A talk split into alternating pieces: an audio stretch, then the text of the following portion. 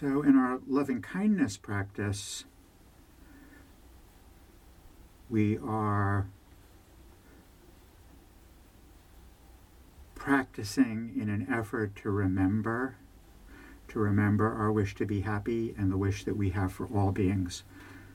Uh, this wish is in the heart. Uh, we often lose sight of it. We often lose sight of it. Uh, and I often talk about how, uh, you know, it's so important to remember our wish to be happy.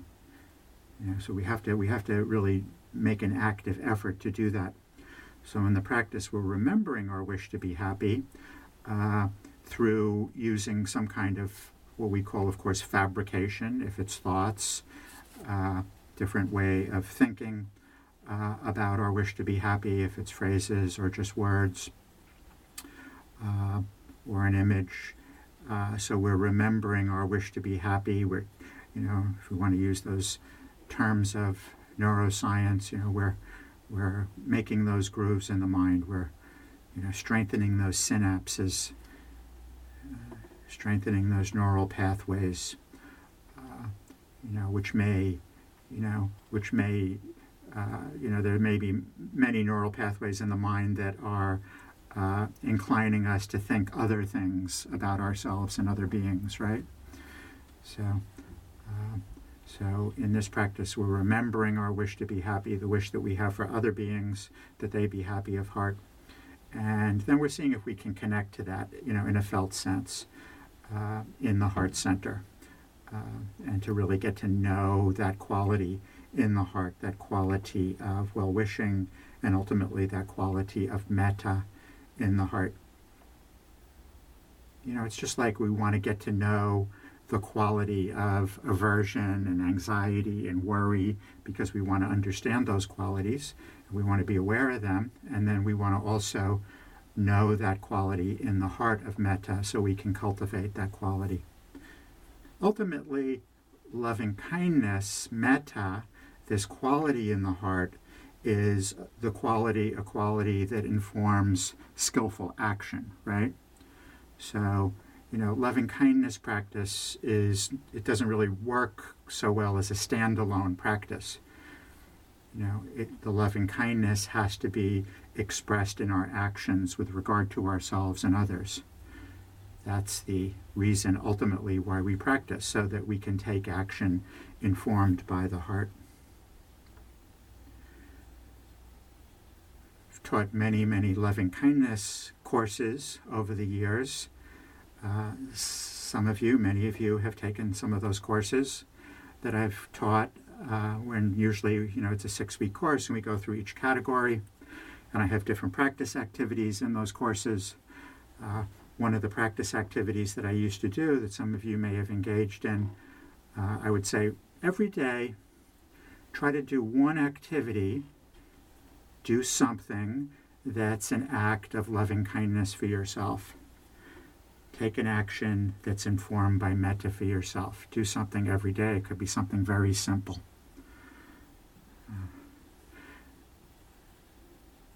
Oftentimes people found that a very difficult practice, very difficult practice. And I think over the years I said, I know it's hard to do it every day, so maybe once a week try to do something that's an action of loving kindness informed by metta. So you know, it's a learning process, right? You know, one of the things we learn is how hard it is for us to to take action that's informed by love for ourselves. But it's a good activity because we do learn to take action informed by metta. Uh, and in that activity, one of the things that we learned was how to discern which actions are actions that are informed by metta. Which actions? Uh, that's discernment. So discernment is, you know, you know, and on, on, on, on the mundane level in terms of actions, deeds, it would be discernment on the level of heedfulness.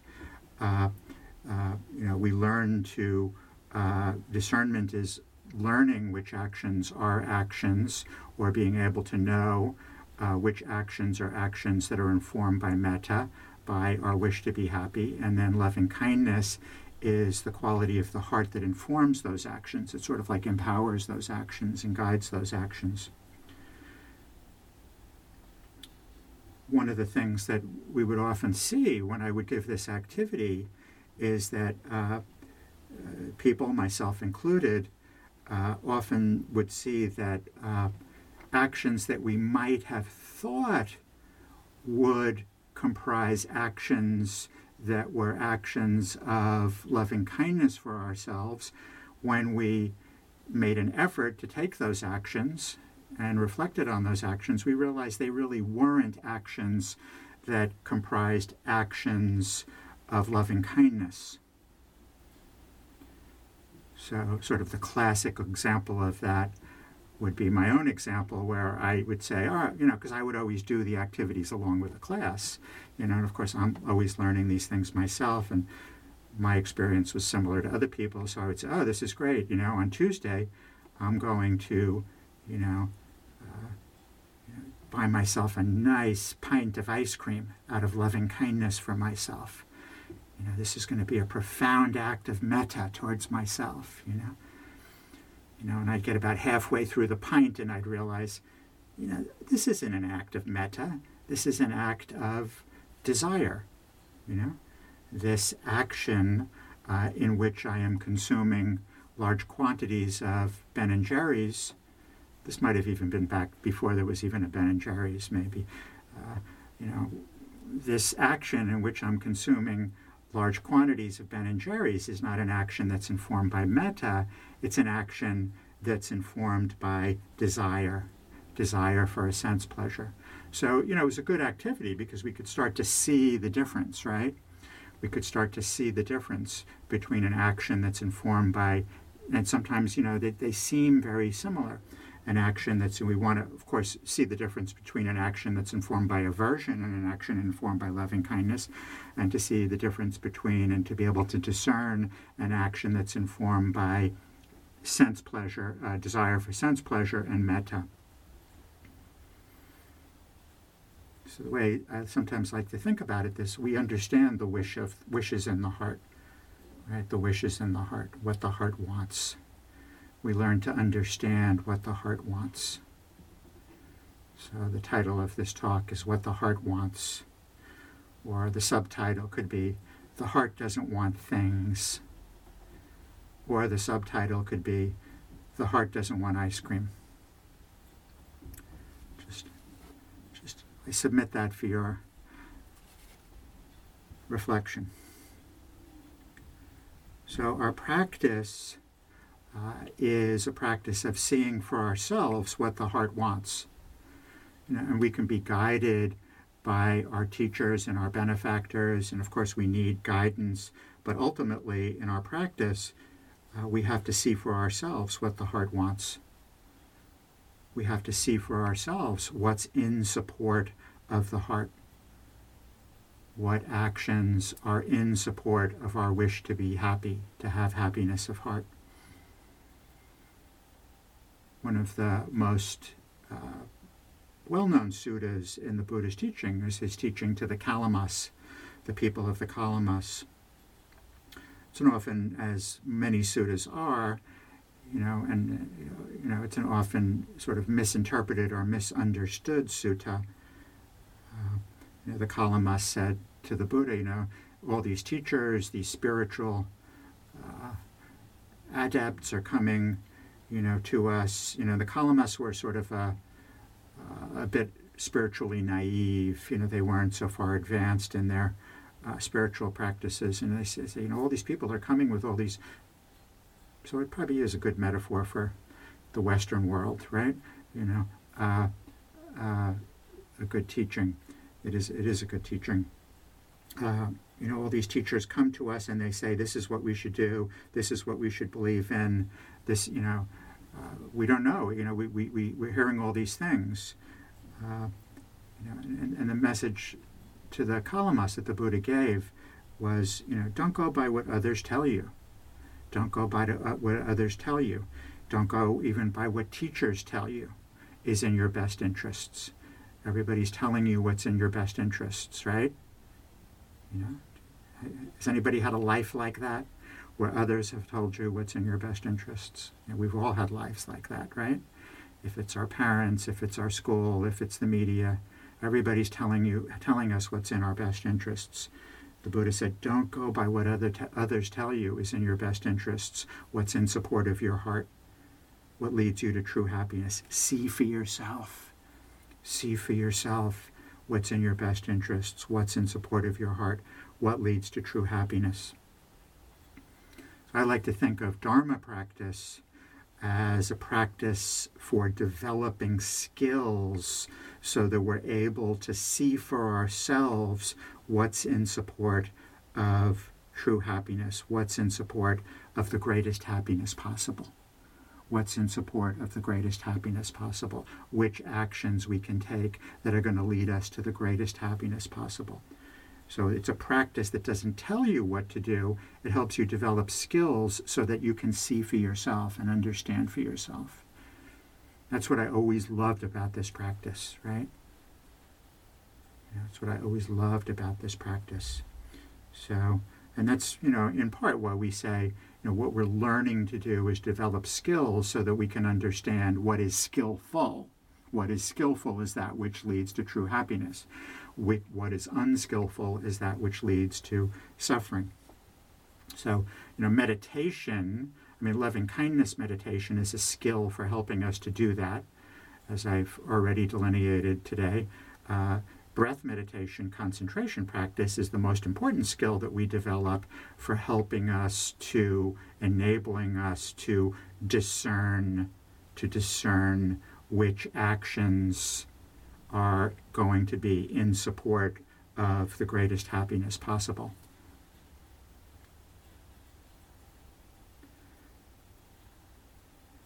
In his teaching to the Buddha, uh, the Kalamas, the Buddha uh, uh, tried to guide the Kalamas as a good teacher would do in in uh, you know in their making an effort to understand what was in their best interests. So he said, as he, as, he, as he taught them, he said, he asked them, is action informed by desire for sense pleasure something that conduces to true happiness? Is action informed by aversion? Action that conduces to true happiness? Is action informed by delusion in support of the heart?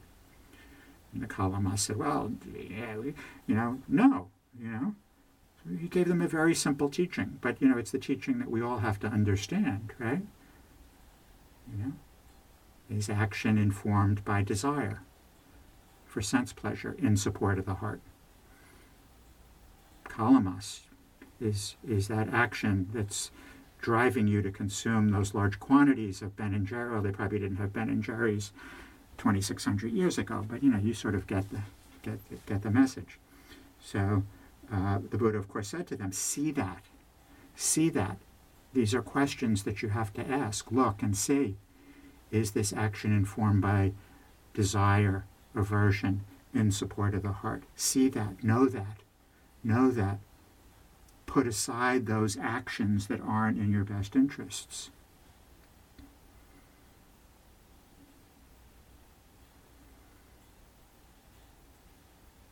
So, as we practice uh, as we practice uh, this kind of discernment, uh, and as we ask these kinds of questions, we begin to understand that you know the heart uh, doesn't want things, isn't interested in things. Uh, you know, uh, you know, we could think of desire as wanting things that we don't have, right? You know, or aversion as not wanting things that we have the heart isn't interested in things and getting what we don't have and getting rid of what we have. The world is interested in things, you know? The message of the world, the message that we may have heard from our friends and and and adults as we were growing up, uh, and our schools, and certainly on the different kinds of media is that happiness is found in things. Happiness is found in things. The Buddha said the message of the world is that happiness is found in the different sense pleasures, the pleasures of the world. Happiness is found in gain and material possessions and money. Happiness is found in status. Happiness is found in praise. Happiness is found in these things. This is the message that the world gives us. As Dharma students, we don't go along blindly with what the world is telling us. We don't go along blindly with those messages. And this is what the Buddha is telling the Kalamas see for yourself, understand these things for yourself.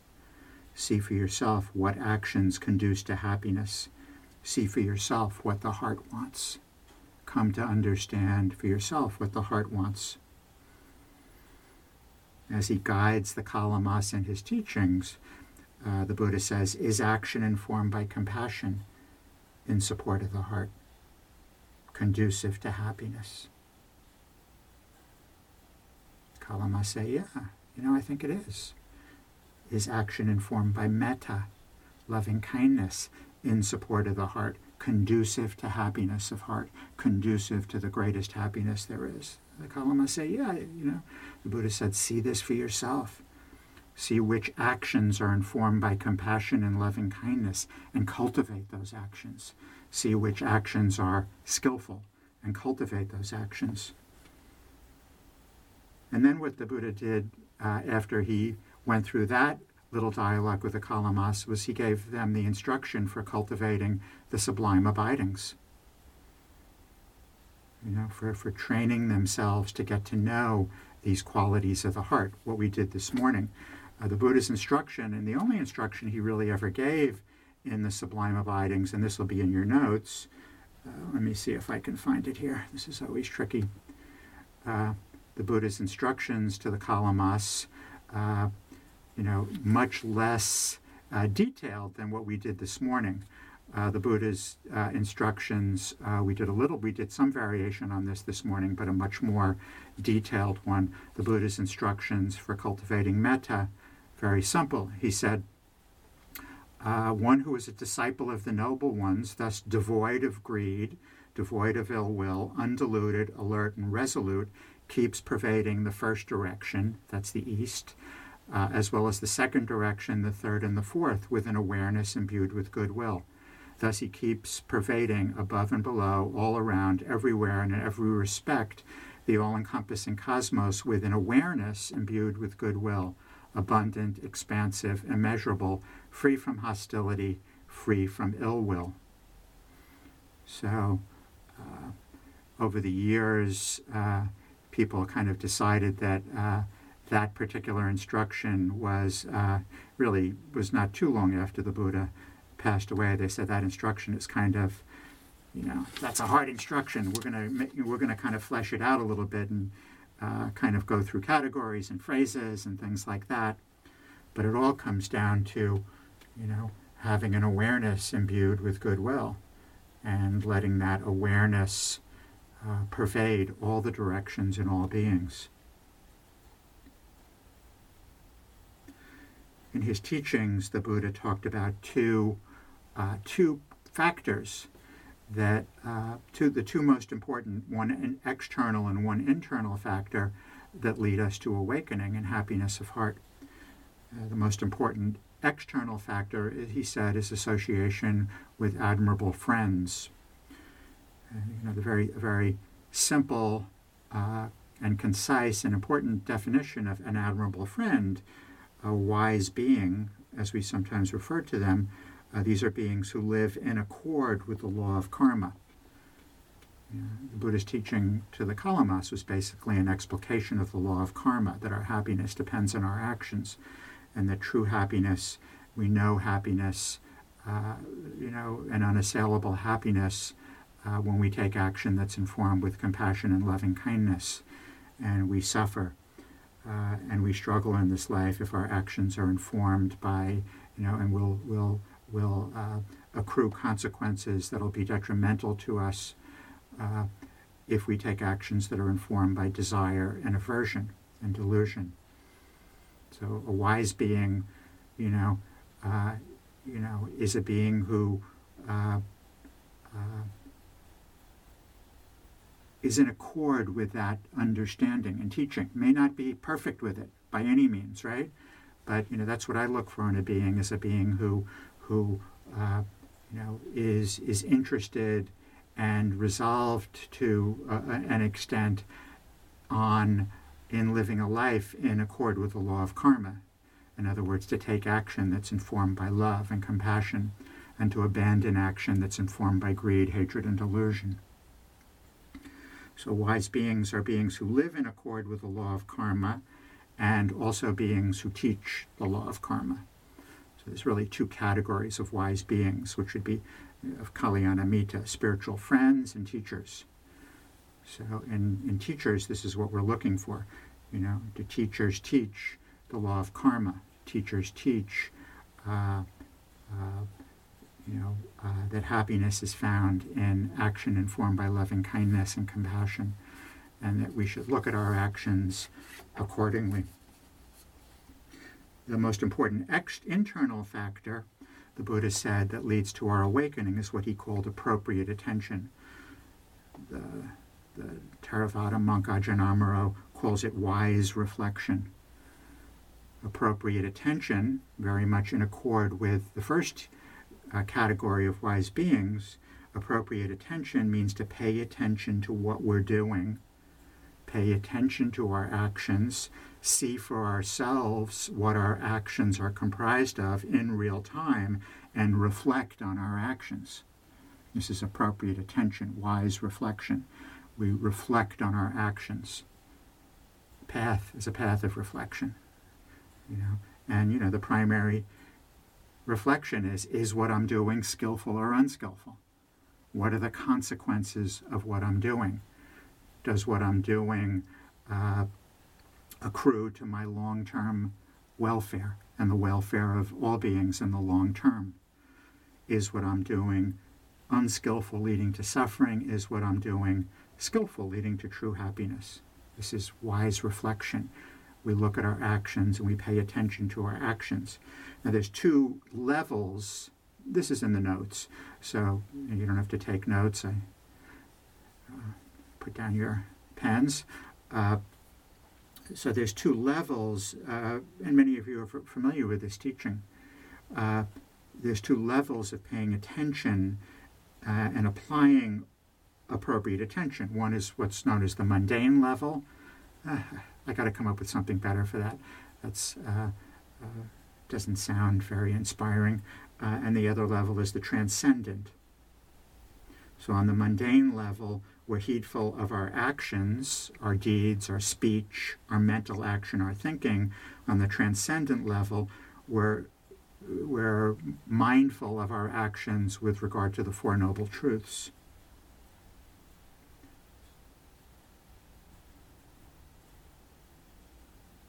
So, in being mindful of our actions in accord with the Four Noble Truths, uh, we are recognizing our suffering and what we're recognizing and what the Buddha asked us to recognize is what he called dukkha. And dukkha is the way we block ourselves off from our hearts by clinging. So, in the First Noble Truth, what we're asked to, to see, we're asked to see, is that we are engaging in this action of clinging, this action of holding on. All clinging is rooted in aversion and desire and delusion, so we're holding on to some form of aversion or desire. Maybe it's aversion to the way the knee feels, or maybe it's some form of aversion or desire as it manifests in liking or disliking or in some kind of an emotion that arises.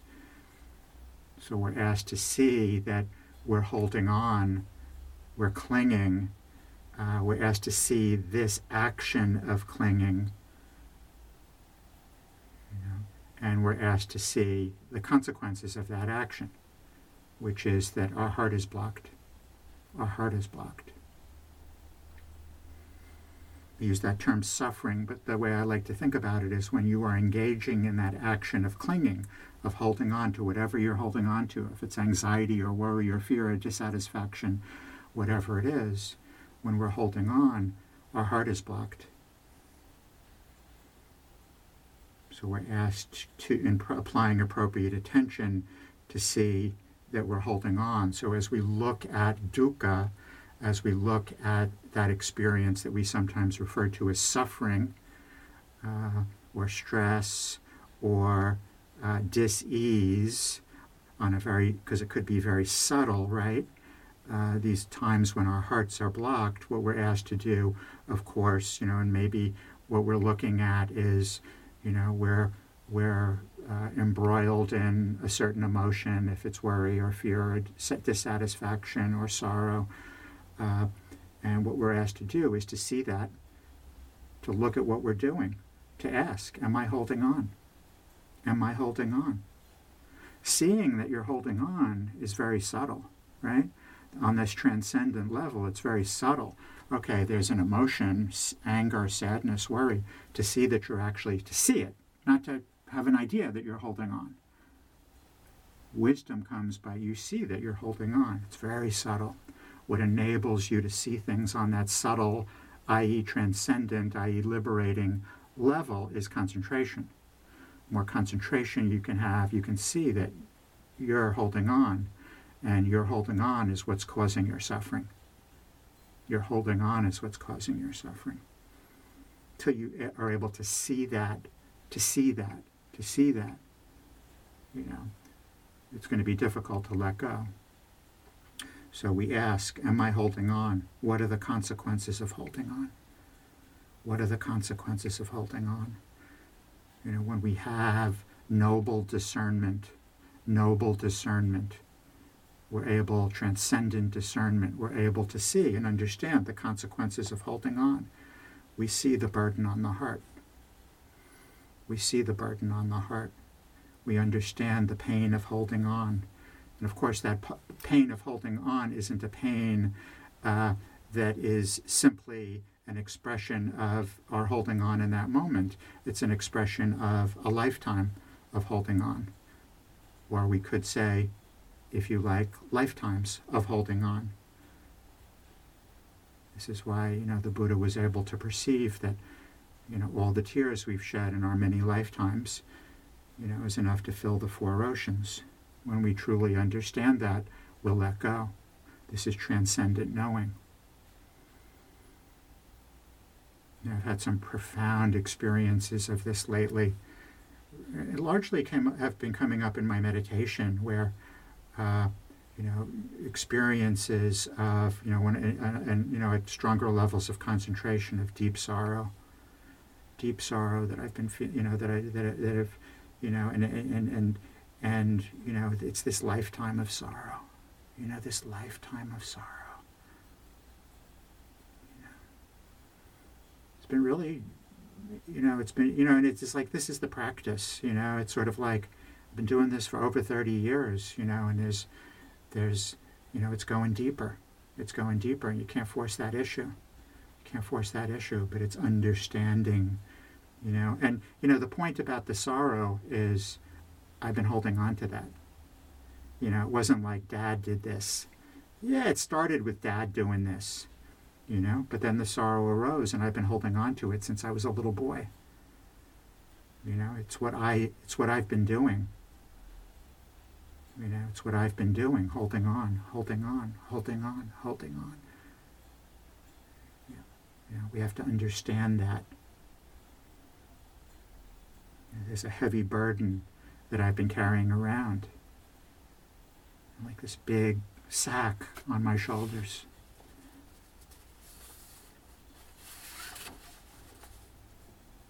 The heart wants to be free from its burdens.